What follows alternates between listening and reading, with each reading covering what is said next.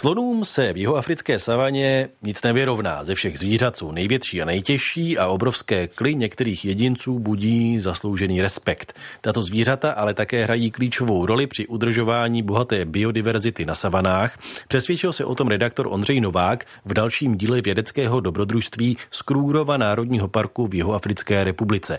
Vezme nás do sloního muzea, kde jsou vystavené rohy takzvaných taskerů. To jsou zpravidla sloní bíci, tedy samci s nebí bývalé velkými kly. Vstupuji do sloního muzea v turistickém kempu Letaba.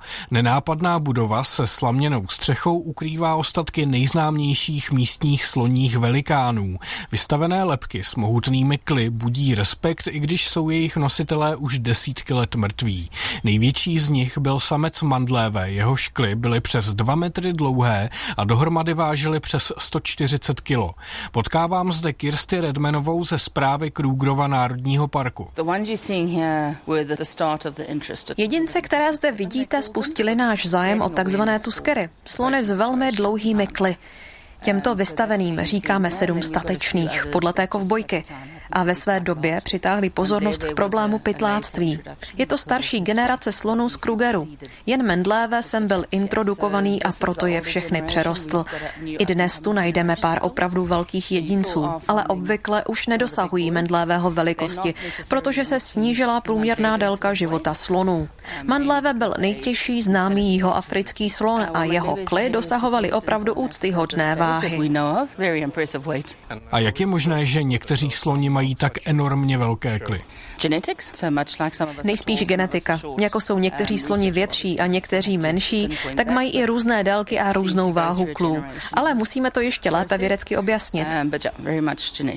Takzvaní taskeři se v parku objevují i nadále, ale zpráva je při jejich sledování odkázaná jenom na hlášení od turistů nebo ochránců.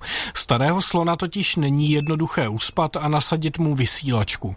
Vůdci sloních stát jsou opravdovými králi savany, se kterými se žádný z místních predátorů nemůže měřit. Zmíněný Mandléve měl dokonce i vlastní eskortu z mladších samců, kteří mu z cesty odklízeli popadané stromy. Spousta starých slonů má něco jako eskorty. Nejsou trvalé, spíš se ke staršímu samci čas od času přidá skupina mladších sloních bíků a učí se od něj. Můžeme to nazvat mentorstvím. A když se naučí, co potřebují, jdou si po svých. Říká Kirsty Redman z Krůgrova Národního parku.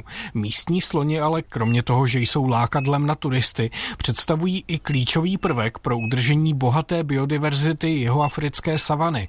Proč to vysvětlí ekolog Petr Pišek z Botanického ústavu Akademie věd a Přírodovědecké fakulty Univerzity Karlovy. Každý rostlinný druh má určitou kompetiční schopnost. Pokud je kompetičně silný, tak má schopnost vytlačovat ostatní druhy, které s ním rostou na tom místě. A pokud přijde nějaký faktor, jako v tomto případě slon, a ten dominantní druh odstraní, tak tím vlastně uvolní prostor pro jiné druhy. To je nejen to okusování těch stromů, ale slon je taky těžké zvíře, to znamená podél těch řek terén je velmi vydupaný, tam se objevuje holá půda, na které se mohou chytit rostliny, které třeba tady by neměly šanci. To znamená, kdykoliv se vlastně odstraní druh, který by bez působení toho faktoru ty ostatní druhy potlačoval, tak se tím umožní výskyt jiných druhů. Říká Petr Pišek z Botanického ústavu Akademie věd a Přírodovědecké fakulty Univerzity Karlovy. V zítřejším díle se zaměříme na opoznání menší obyvatele savany. Vydáme se z entomology chytat hmyz. Z Krugrova Národního parku Ondřej Novák, Český rozhlas Plus.